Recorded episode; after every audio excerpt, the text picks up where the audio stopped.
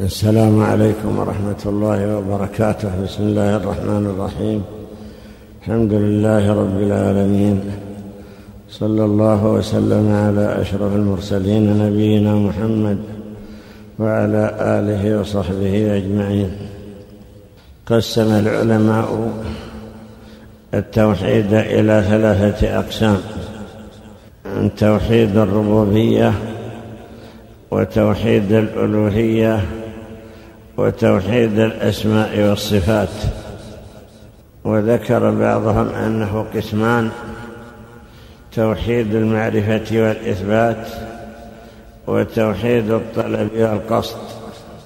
وذكروا أن المشركين كانوا يعترفون بتوحيد الإثبات الذي هو توحيد الربوبية. يعرفون الله تعالى ويقرون بأنه ربهم ويقرون بأنه الذي خلق المخلوقات وأنه المتصرف في الكون يعترفون بذلك وإنما كان كفرهم وشركهم بإنكارهم لتوحيد الإلهية الذي هو توحيد العبادة. وما ورد من الأدلة في تقرير توحيد العبادة هو الأصل أن الخصومة فيه وحيث أنهم يحتجون بتوحيد يقرون بتوحيد الربوبية فإنه حجة عليهم. يحتج الله تعالى عليهم بالتوحيد الذي أقروا به وهو معرفة الله تعالى وأنه الذي خلقهم والذي رزقهم فيعترفون بهذا النوع فكان حجة عليهم. ولذلك قال الله تعالى قل لمن الأرض ومن فيها إن كنتم تعلمون سيقولون لله يعترفون بأنه لله بأنها ملك لله تعالى وحده. سيقولون لله قل أفلا تذكرون؟ يعني أفلا تتذكرون أنه إذا كان هو مالكها فتعبدونه. وتخلصون العبادة له. ثم قال قل من رب السماوات السابع ورب العرش العظيم؟ سيقولون لله أي أنها ملك الله وأنه ربها. سيقولون لله قل أفلا تتقون؟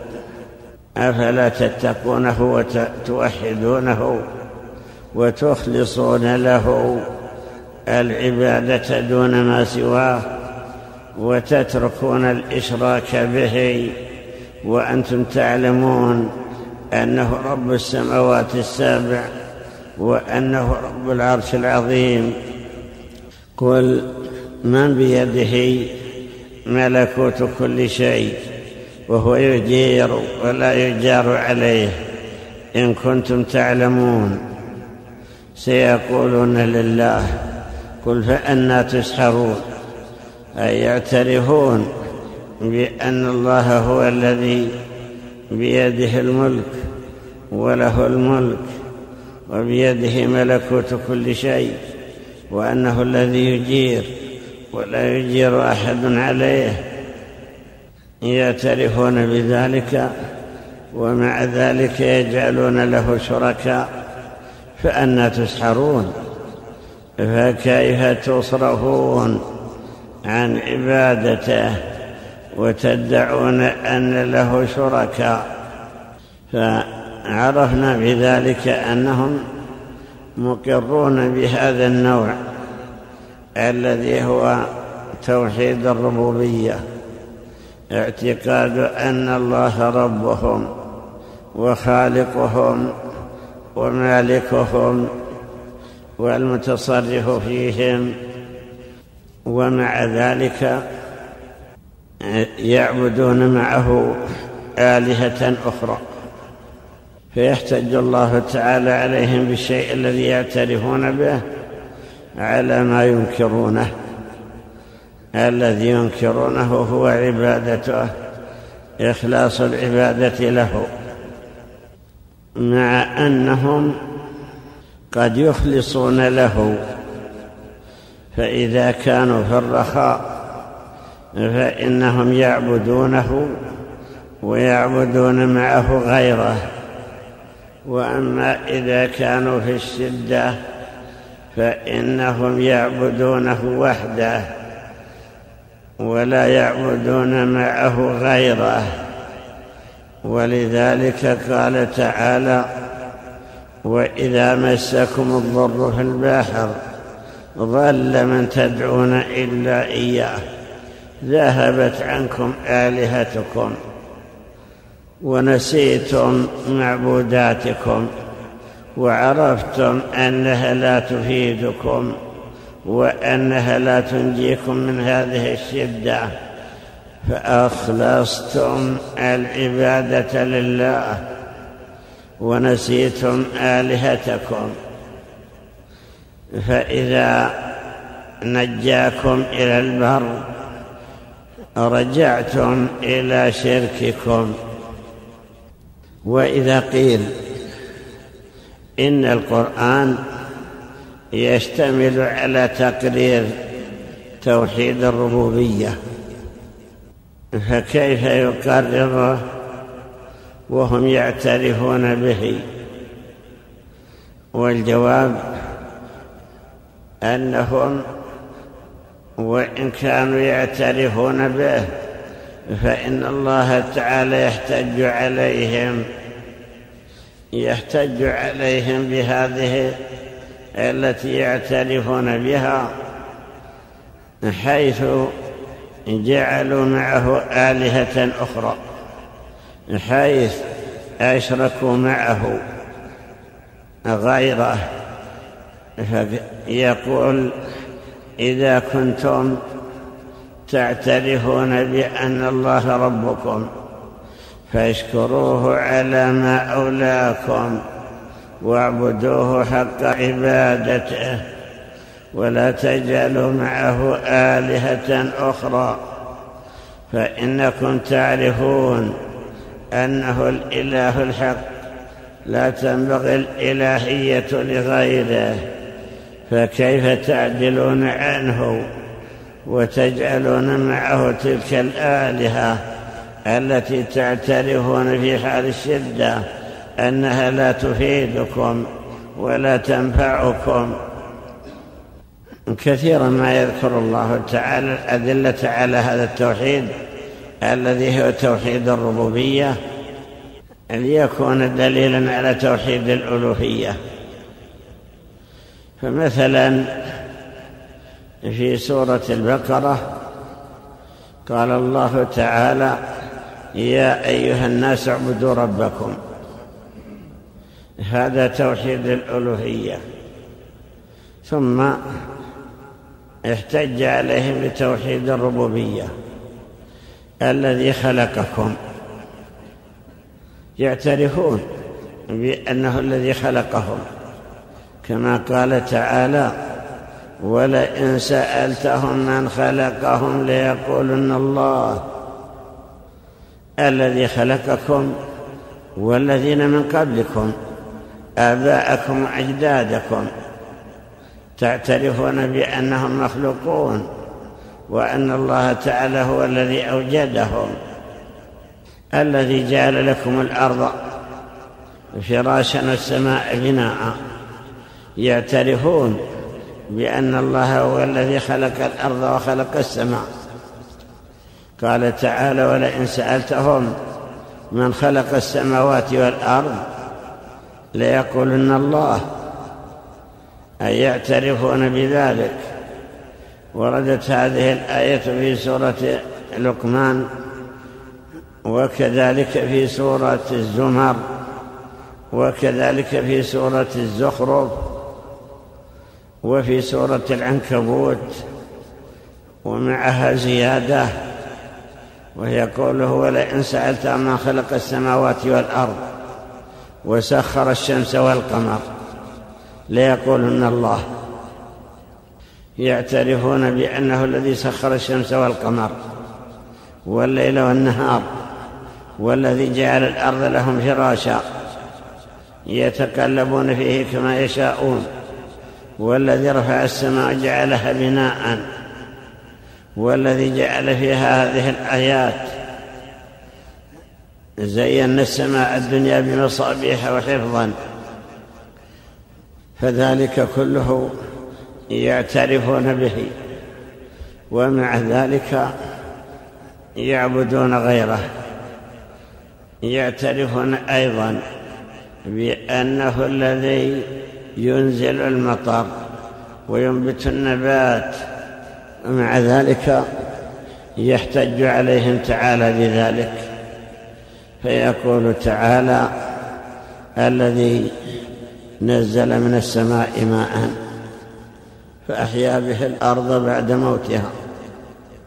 فهذه أدلة توحيد الربوبية احتج به على وجوب توحيد العبادة. إذا كنتم تعترفون بهذا فاعبدوه.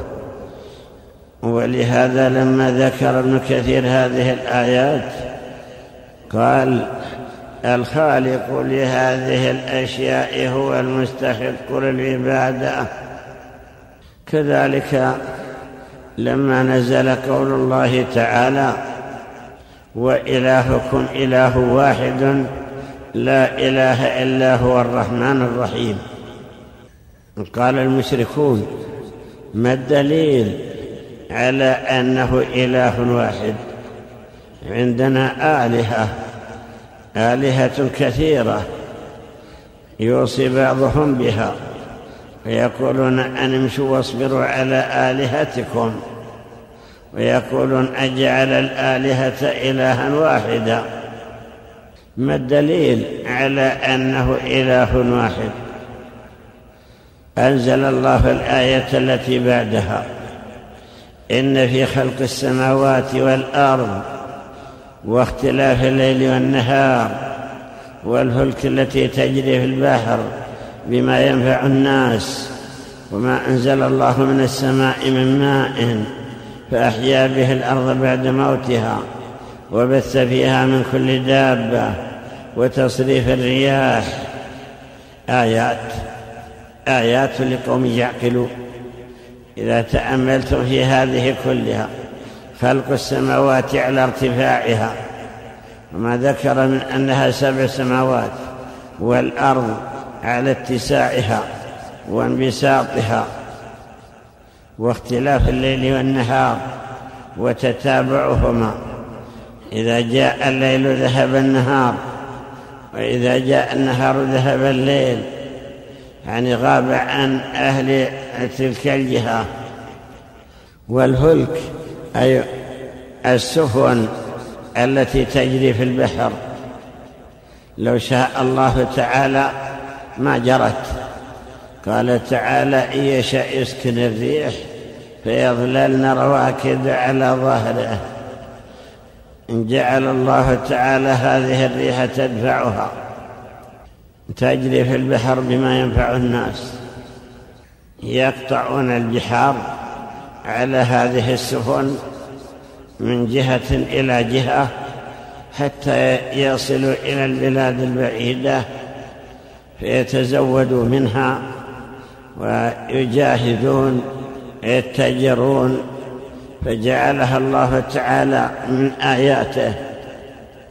وما أنزل الله من السماء من ماء. يعني هذا المطر. الذي ينزله الله تعالى من السماء. فيه منفعة للعباد. يشربون ويسقون دوابهم ويسقون حروثهم وتحيا بواسطته الأرض وتهتز خضراء وتنبت من كل زوج بهيج. ما أنزل الله من السماء من ماء فأحيا به الأرض بعد موتها. بعدما كانت الأرض يابسة إذا نزل عليها الماء وشربت وارتوت نبتت أنبتت الخضرة فإذا هي تهتز. ينبت الله تعالى فيها من أنواع النباتات مع اختلافها. تختلف في اللون وفي الطعم وفي الكبر والصغر. هذه تمتد وتنبسط على الأرض وهذه ترتفع ارتفاعا يسيرا وهذه ترتفع ارتفاعا كبيرا مع أن الأمة واحدة الأرض هي الأم واحدة واللقاح واحد وهو هذا المطر. ولذلك قال تعالى يسقى بماء واحد الماء واحد يسقيها ومع ذلك تتفاوت منافعها فمنها ما يكون قوتا للدواب ومنها ما يكون قوتا للطيور ومنها ما يكون قوتا للإنسان وكلها منبعها واحد أي تنبت في الأرض وكذلك أيضا تسقى بهذا الماء. لا شك أن هذا آية عظيمة ودليل ظاهر. وما أنزل الله من السماء من ماء فأحيا به الأرض بعد موتها. وكذلك قوله بث فيها من داء كل دابة. يعني من الأدلة خلق هذه الدواب التي تدب على الأرض. والتي لا يحصي عددها إلا الله دواب لا تعيش إلا في البر ودواب لا تعيش إلا في البحر. دواب البر إذا غمست في البحر ماتت ودواب البحر إذا أخرجت من البحر ماتت.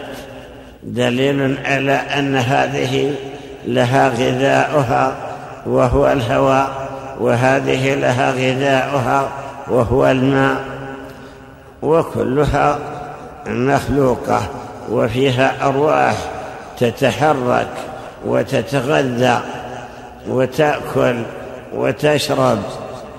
ما يناسبها منها ما هو صغير لا يكاد يدركه البصر يعني كالبعوض والذر والحيوانات الصغيرة. التي لا ترى إلا بمجهر أو نحوه وما يجري الله تعالى لها من الرزق. هذه البعوضة الصغيرة وهذه الذرة الصغيرة تشاهد سرعة حركتها وهذه تشاهد طيرانها وتشاهد تقلبها وهذه تتغذى تأكل وتتقوت. وكل واحدة منها لها عروق يجري معها الطعام ويجري معها الشراب وتتنفس أو تأكل وتخرج أكلها. لا شك أن ذلك كله دليل على قدرة من خلقها. لو اجتمع الخلق كلهم على أن يخلقوا ذرة يركبون فيها أعضاءها ويركبون فيها يركبون فيها قوائمها وعروقها وعظامها ومجاري طعامها وينفخون فيها الروح حتى تتحرك. لعجزوا عن ذلك ولما كان ذلك في قدرتهم ولكن الله تعالى قدر وجودها. تتوالد وتوالدها بقضاء الله تعالى وبقدرته بمعنى أنها يلقح بعضها بعضا ثم تتوالد تارة تلد كما تلد الأنثى حيوانا حيا وتارة تلد بيضا وذلك البيض يكبر حتى يفقس. لا شك أن هذا دليل على قدرة من خلقها ومن أوجدها.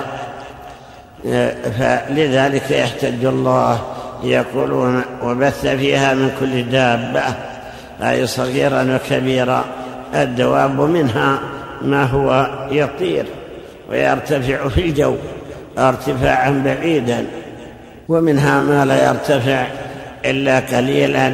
وكلها قد ضمن الله لها رزقها وقوتها.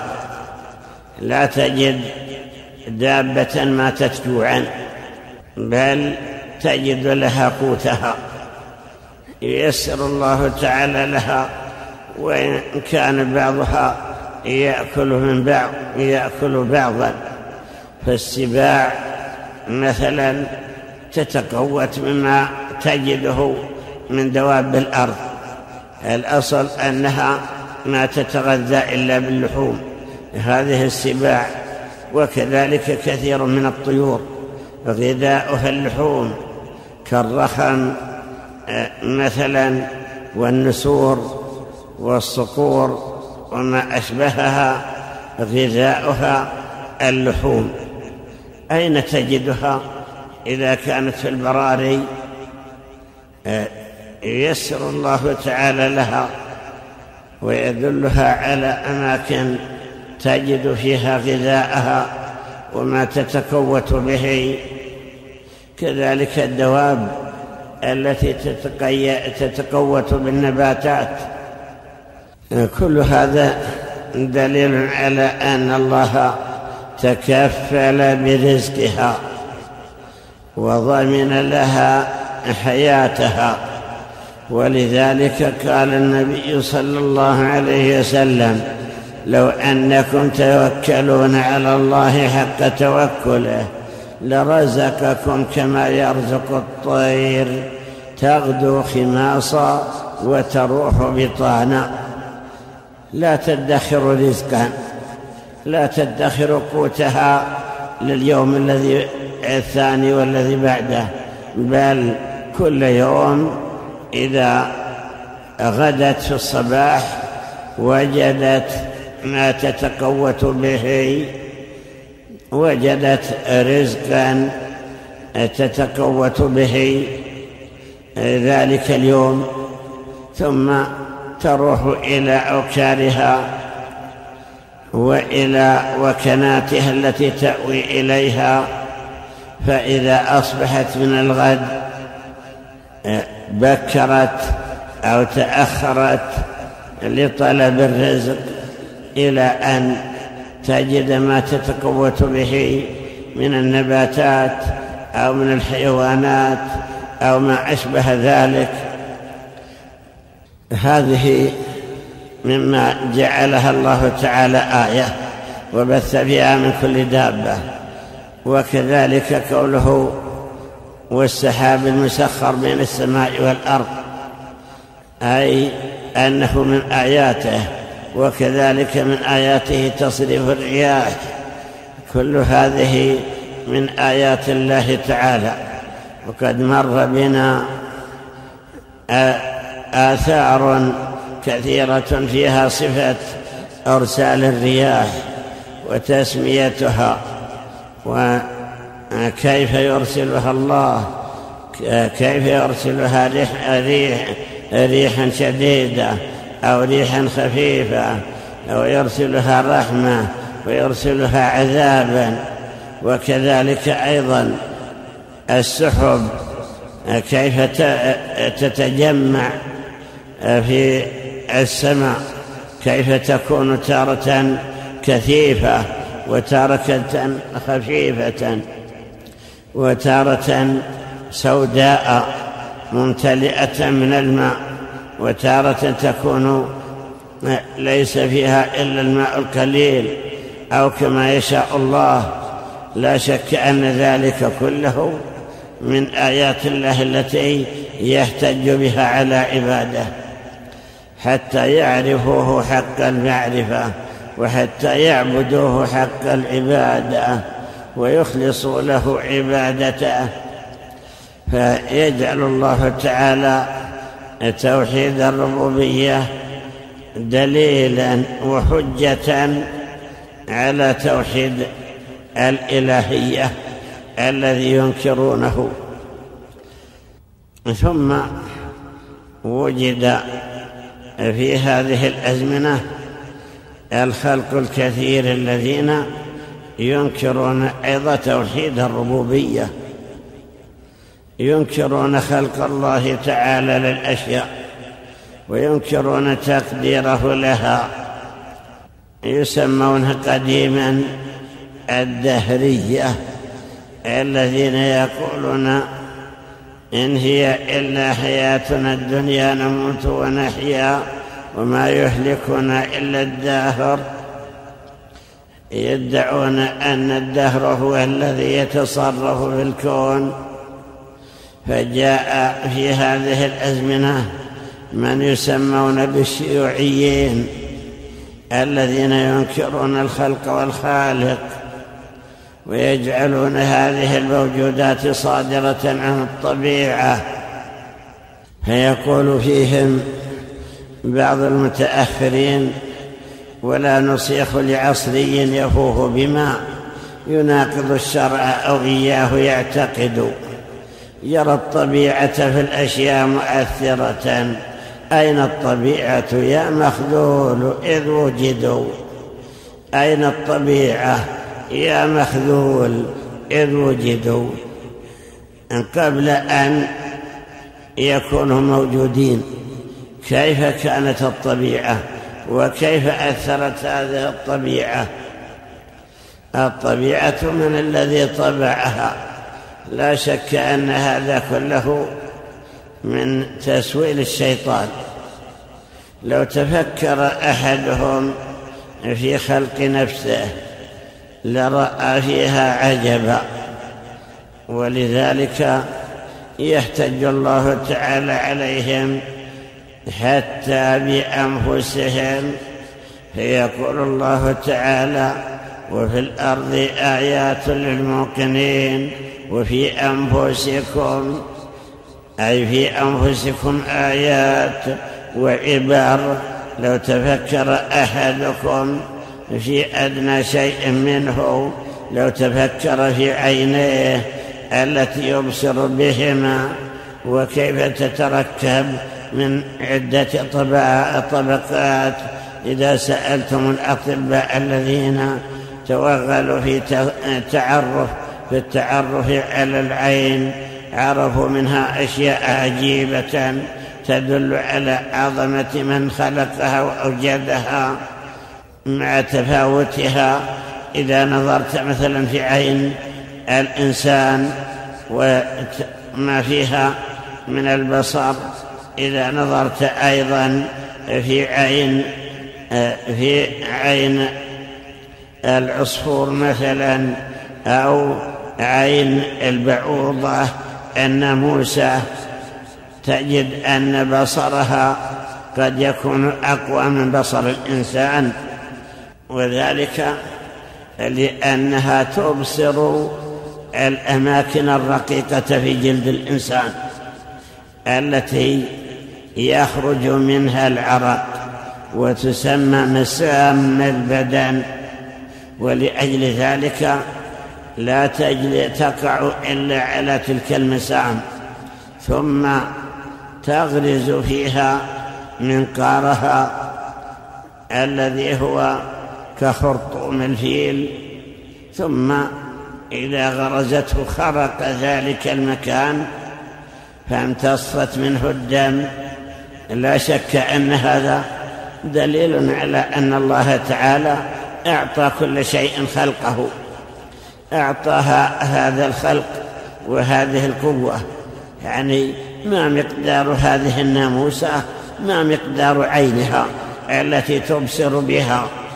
وكيف صارت هذه العين تخرق هذه الأشياء وتبصر الأشياء القريبة والبعيدة.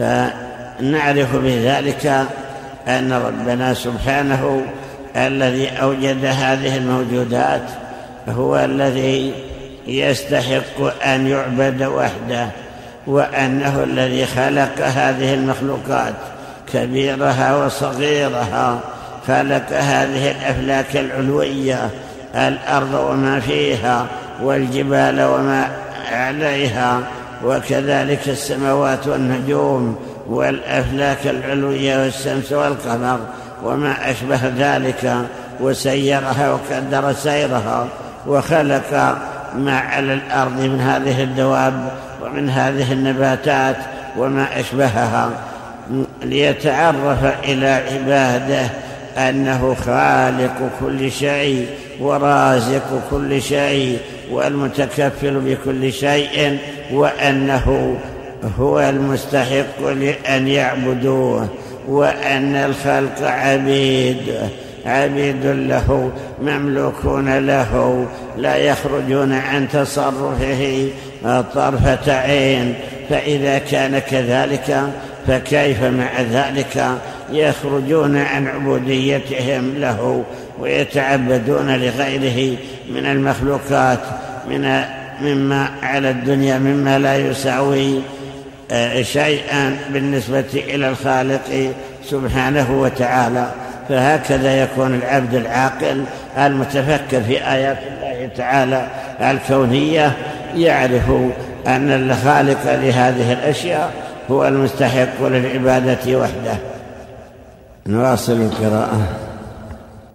بسم الله الرحمن الرحيم الحمد لله رب العالمين الصلاة والسلام على أشرف المرسلين نبينا محمد وعلى آله وصحبه أجمعين قال رحمه الله تعالى صفة ابتداء الخلق قال حدثنا أبو يعلى قال حدثنا سريج بن يونس قال حدثنا حجاج بن محمد عن ابن جريج قال أخبرني إسماعيل بن أمية عن أيوب بن خالد عن عبد الله بن رافع مولى أم سلمة عن أبي هريرة رضي الله عنه قال أخذ رسول الله صلى الله عليه وسلم بيدي فقال خلق الله عز وجل التربة يوم السبت وخلق فيها الجبال يوم الأحد وخلق الشجر يوم الاثنين وخلق المكروه يوم الثلاثاء وخلق النور يوم الأربعاء.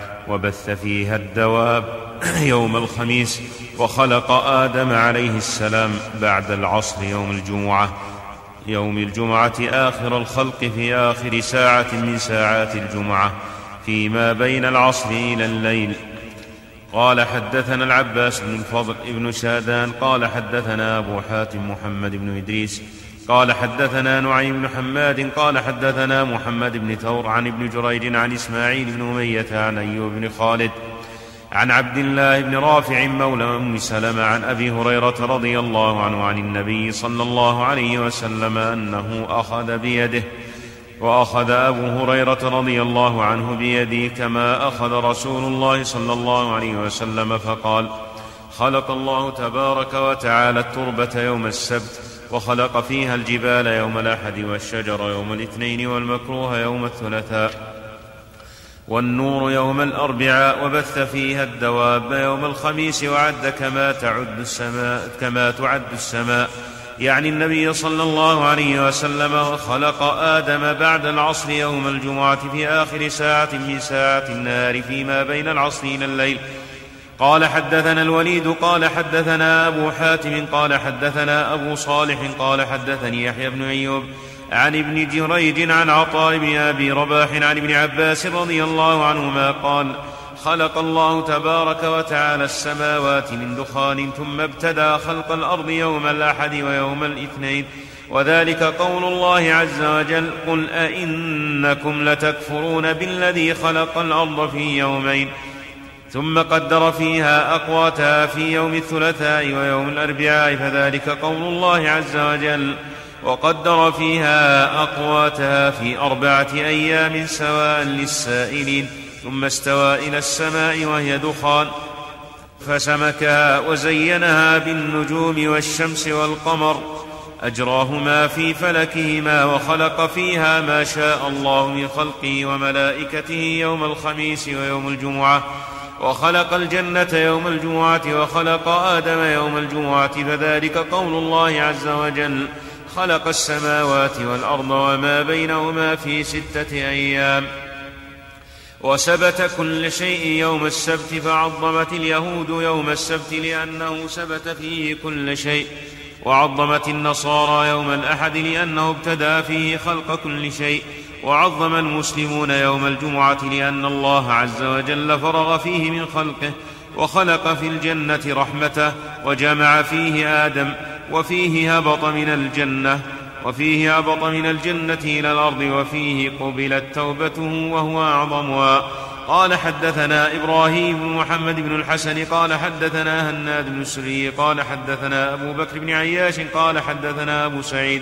عن عكرمة عن ابن عباس رضي الله عنهما قال أبو السري قرأت عليه من هذا من هذا الموضع أن اليهود أتوا النبي صلى الله عليه وسلم فسألته عن خلق السماوات والأرض فقال خلق الله الأرض يوم الأحد والاثنين وخلق الجبال يوم الثلاثاء وما فيهن من منافع الناس وخلق يوم الأربعاء الشجر والماء والمدائن والعمران والخراب هذه أربعة فقال قل أئنكم لتكفرون بالذي خلق الأرض في يومين وتجعلون له أندادا ذلك رب العالمين. إلى قوله سواء للسائلين قال لم قال لمن سأل من من من خلق من خلق يوم الجمعة النجوم.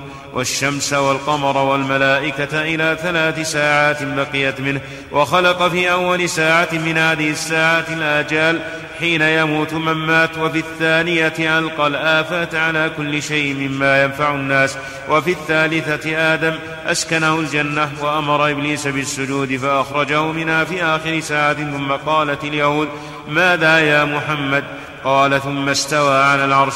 فقالوا قد أصبت لو أتممت. قالوا ثم استراح فغضب النبي صلى الله عليه وسلم غضبا شديدا. فنزل ولقد خلقنا السماوات والأرض وما بينهما في ستة أيام وما مسنا من لغوب. فاصبر على ما يقولون. قال حدثنا عبد الله بن محمد بن جعفر بن عمران. قال حدثنا ابن أبي عمر العدني قال حدثنا سفيان عن أبي سعيد عن ابن عباس رضي الله عنهما في قوله تعالى قل أئنكم لتكفرون بالذي خلق الأرض في يومين. الآية قال أول ما خلق الله عز وجل الأرض في يومين يوم الأحد ويوم الاثنين وجعل فيها رواسي وقدر فيها أقواتها في أربعة أيام. قال ثم شق الأنهار وغرس الأشجار ووضع الجبال وأجرى البحار وجعل ما وجعل في هذه ما ليس في هذه وفي هذه ما ليس في هذه وجعل فيها منافع في يومين يوم الثلاثاء ويوم الأربعاء ثم استوى إلى السماء وهي دخان فقال لها وللأرض ائتيا طوعا أو كرها قالتا أتينا طائعين فقضاهن سبع سماوات في يومين. يوم الخميس ويوم الجمعة وأوحى في كل سماء أمرا ملائكتها وما أراد أن يخلق فيها فمن سالك في كم خلقت السماوات والأرض. فقل كما قال الله عز وجل قل أئنكم لتكفرون بالذي خلق الأرض في يومين الآية فاجتمع الخلق يوم الجمعة وخلق آدم عليه السلام في آخر ساعة من يوم الجمعة. قال حدثنا أحمد بن جعفر الحمال قال حدثنا أحمد بن عبد الرحمن قال حدثنا عبد الله بن أبي جعفر الرازي عن أبيه عن الربيع بن أنس رحمه الله تعالى. إني جاعل في الأرض خليفة. قال إن الله تبارك وتعالى خلق الملائكة يوم الأربعاء وخلق الجن يوم الخميس وخلق آدم عليه السلام يوم الجمعة. قال فكفر قوم من الجن فكانت الملائكة تهبط إليهم في الأرض فتقاتلهم. فكانت الدماء وكان الفساد في الأرض فمن ثم.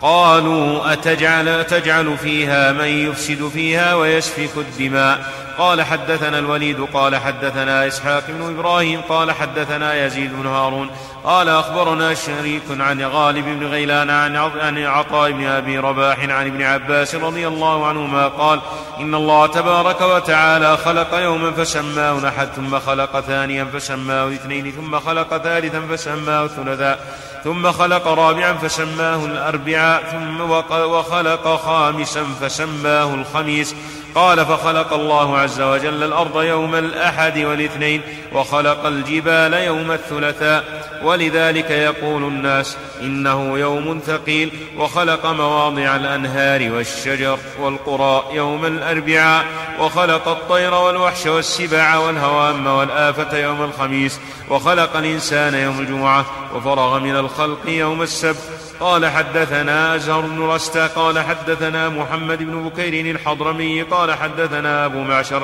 عن سعيد المقبري عن عبد الله بن سلام رضي الله عنه قال إن الله تبارك وتعالى بدأ الخلق يوم الأحد والاثنين وخلق الأقوات والرواسي في يوم الثلاثاء والأربعاء.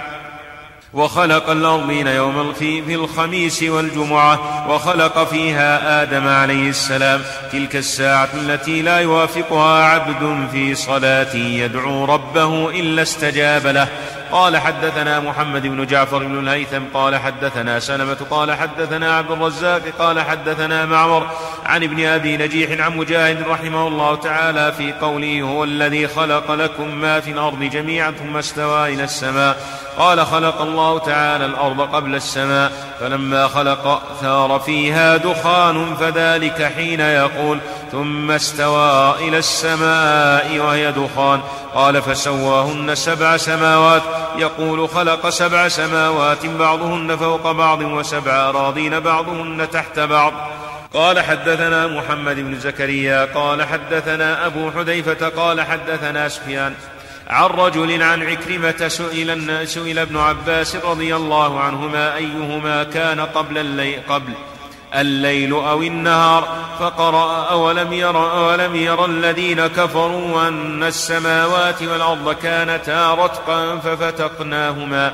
ثم قال هل كان بينهما إلا ظلمة؟ وذلك لتعلموا أن الليل كان قبل النار قال حدثنا محمد بن عبد الله بن الحسن قال حدثنا محمد بن بكير قال حدثنا خالد عن الشيباني عن عون بن عبد الله عن أخيه عبيد الله عن إبراهيم عن إبراهيم رضي الله عنه عن النبي صلى الله عليه وسلم قال في الجمعة ساعة لا يوافقها أحد يسأل الله فيها شيئا إلا أعطاه. فقال عبد السلام بن سلام عبد الله بن سلام رضي الله عنه إن الله عز وجل ابتدأ الخلق وخلق الأرضين يوم الأحد الأحد يوم الأحد والاثنين وخلق في السماء وخلق السماوات يوم السبت ويوم يوم الثلاثاء ويوم الأربعاء وخلق الأقوات وما في الأرض يوم الخميس ويوم الجمعة إلى صلاة العصر. فهي ما بين صلاة العصر إلى أن تغيب الشمس. قال حدثنا عبد الله بن عبد الكريم قال حدثنا أبو زرعة قال حدثنا سليمان بن عبد الرحمن قال حدثنا ابن عياش قال حدثنا عمارة بن غزية الأنصاري عن محمد بن إبراهيم بن الحارث عن أبي سلمة عن أبي هريرة رضي الله عنه قال سمعت أبا القاسم صلى الله عليه وسلم يقول في سبعة أيام يوم في سبعة أيام يوم يوم اختاره الله عز وجل على الأيام كلها يوم الجمعة فيها خلق الله السماوات والأرض. وفيها قضى خلقهن وفيها خلق الله عز وجل الجنة والنار وفيها خلق آدم عليه السلام وفيها أهبطه من الجنة وتاب عليه وفيها تقوم الساعة ليس شيء مما خلق الله عز وجل إلا وهو يصيخ صبيحة ذلك اليوم شفقا من شفقا من أن تقوم الساعة إلا الجن والإنس قال حدثنا الوليد قال حدثنا إسحاق بن إبراهيم قال حدثنا حجاج بن منهال قال حدثنا حماد بن سلمة عن عطاء بن السائب عن عكرمة رحمه الله تعالى أن اليهود قالوا للنبي صلى الله عليه وسلم ما يوم الأحد فقال رسول الله صلى الله عليه وسلم فيه خلق الله عز وجل الأرض وكبسها. قالوا الاثنين قال خلق فيه والثل قال خلق فيه وفي الثلثاء الجبال والماء وكذا وكذا وما شاء الله تعالى قالوا فيوم الأربعاء قال الأقوات قالوا فيوم الخميس قال فيه خلق الله عز وجل السماوات قالوا يوم الجمعة قال خلق في ساعتين الملائكة وفي ساعتين الجنة والنار وفي ساعتين الشمس والقمر والكواكب وفي ساعتين الليل والنهار. قالوا السبت ذكروا الراحة فقال سبحانه فقال سبحان الله وأنزل الله عز وجل ولقد خلقنا السماوات والأرض وما بينهما في ستة أيام وما مسنا من لغوب قال حدثنا الوليد قال حدثنا إبراهيم بن يوسف قال حدثنا إبراهيم بن سعيد الجوهري. قال حدثنا عفان قال حدثنا حماد بن سلمة عن عطاء بن السائب عن عكرمة عن ابن عباس رضي الله عنهما عن النبي صلى الله عليه وسلم نحوه قال حدثنا أحمد بن محمد المصاحفي قال حدثنا ابن البراء قال حدثنا عبد بن إدريس.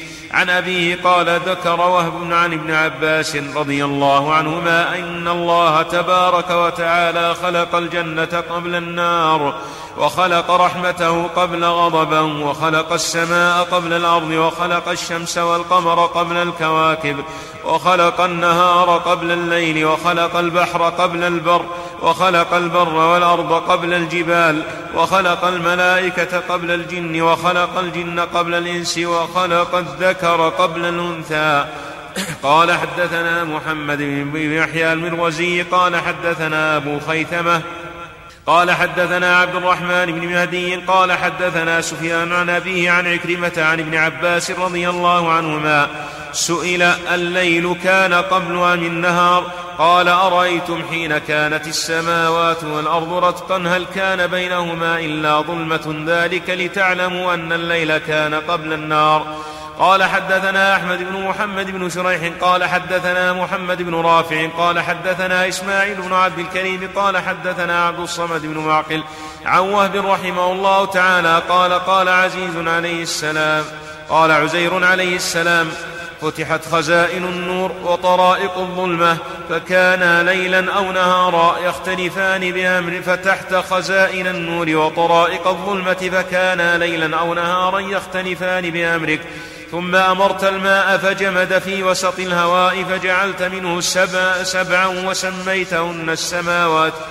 وملائكتك يسبحون بحمدك غير محتاج إلى ذلك ولا تستأنس بهم. ثم أمرت الماء ينفتق من التراب وأمرت التراب أن يتميز من الماء. فكان كذلك ثم سميت جميع ذلك الأرضين. وجميع الماء البحار ثم زرعت في أرضك كل نبات فيها بكلمة واحدة في تراب واحد تسقى بماء واحد فجاء على مشيئتك مختلفا أكله ولونه وريحه وطعمه منه الحلو ومنه الحامض ومنه المر والطيب ريحه والمنتن والقبيح والحسن. ثم خلقت الشمس سراجا والقمر نورا والنجوم ضياء. ثم خلقت من الماء دواب الماء وطير السماء. فخلقت منها أعمى أعمى أعين بصرته. ومنها أصم آذان أسمعته. ومنها ميت أنفس أحييته. خلقت ذلك كله بكلمة واحدة. منه ما غشيت منه ما غشيته الماء ومنه ما لا صبر له على الماء خلقا مختلفا بالاجسام والألوان. جنسته أجناسا وزوجته أزواجا وخلقته أصنافا وألهمته الذي خلقته ثم خلقت من الماء التراب. ثم خلقت من الماء والتراب دواب الأرض وماشيتها وسباعا. فمنهم من يمشي على بطنه ومنهم من يمشي على رجلين ومنهم من يمشي على أربع. ومنهم العظيم والصغير ومنهم العظيم والصغير. وعدت إبراهيم عليه وعدت إبراهيم عليه السلام أن تجعل أن تجعل مملوك ولد وعدت إبراهيم عليه السلام أن تجعل مملوك ولد آدم عليه السلام في ذريته فأصبح جميع خلقك وعدت آدم عليه السلام أن إبراهيم عليه السلام أن تجعل ملوك ولد آدم عليه السلام في ذريته فأصبح جميع خلقك على الذي قضيت لهم من المنازل التي أنزلتهم.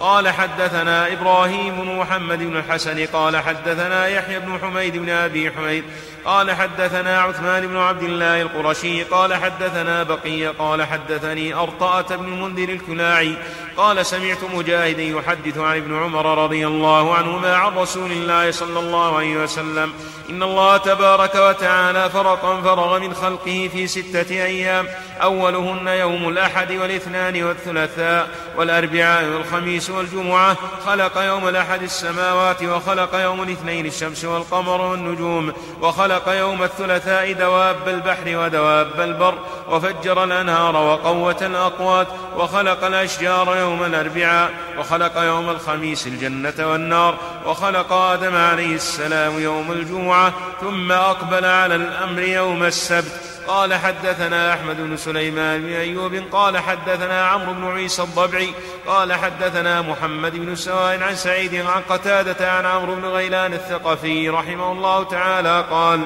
وقال وهو على منبر البصرة حدثنا هذا الرجل الصالح من أهل الكتاب يعني كعبا رحمه الله تعالى أن الله عز وجل أسس السماوات السبع والأرضين السبع على هذه السورة قل هو الله أحد. هكذا خلق الله تعالى هذه المخلوقات كما يشاء ومع ذلك فإنه سبحانه هو المنفرد بخلقها ولم يحتج في خلقها إلى مادة تتكون منها بل خلقها كما شاء. ذكر الله أنه رفع سمكها فسواها وأغطش ليلها وأخرج ضحاها يعني أظلم بليلها وأخرج ضحاها يعني نهارها وجعلها قرارا جعل هذه الأرض قرارا لعباده وجعل السماء سقفا محفوظا. حفظه من استراق الشياطين في قوله وحفظناها من كل شيطان رجيم وأما ترتيب خلقها هل السماء قبل الأرض أو الأرض قبل السماء فهذا الله أعلم به ولكن ظاهر الأدلة تدل على أن الأرض خلقت قبل السماء وذلك لآية فصلت قل أئنكم لتكفرون بالذي خلق الأرض في يومين؟ وتجعلون له أندادا. ذلك رب العالمين. وجعل فيها رواسي من فوقها وهي الجبال. وقدر فيها أقواتها في أربعة أيام. أي خلق الأرض وخلق الجبال وخلق الأقوات وخلق الأشجار وما فيها وخلق الدواب ذكر أنه في أربعة أيام خلق الأرض في يومين. تجعلون له أندادا ذلك رب العالمين. وجعل فيها رواسي من فوقها وبارك فيها. يعني جعل فيها البركة في مائها وفي نباتها وقدر فيها أقواتها. يعني خلق فيها ما تحتاج إليه من الأقوات ومن الأرزاق. الجميع أربعة أيام. خلق الأرض وما فيها. والأرض ذكر في الأحاديث أنها سبع أراضين. بعضها تحت بعض. الله هو العالم. أين تقع بقية الأرض؟ ومن يعمرها؟ ولا يحيط بها إلا الله. نحن إنما نشاهد هذه الأرض التي يرى ما فيها سعتها وسعة وكثرة الخلق الذين يعمرونها. الله أعلم بصفة بقية المخلوقات فالله تعالى هو المنفرد بذلك. فإذا اعتبر المؤمن ونظر عرف أن الأرض خلقت قبل السماوات ثم قال تعالى ثم استوى إلى السماء فسواهن سبع سماوات في كل وأوحى في كل سماء أمرها. خلق السماوات في يومين كما يشاء. مع أنه قادر على أن يخلقها في لحظة فإنما أمره إذا أراد شيئا أن يقول له كن فيكون. هل صحيح أن المطر ناتج عن تبخر مياه البحار؟ الله أعلم ولكن ليس هذا صحيحا. ولو كان كذلك لا. وجد أثر ذلك وجده الذين يركبون الطائرات الجوية فهم يحلقون في هذا الجو ولا يجدون هذه الرطوبة. ومع ذلك يجيء المطر من تحتهم. يخلق الله تعالى هذا السحاب ويكون تحتهم ويمطر وهم فوقه. فدل على أن الله تعالى إذا أنشأ هذه السحب حملها بهذا الماء. والله أعلم.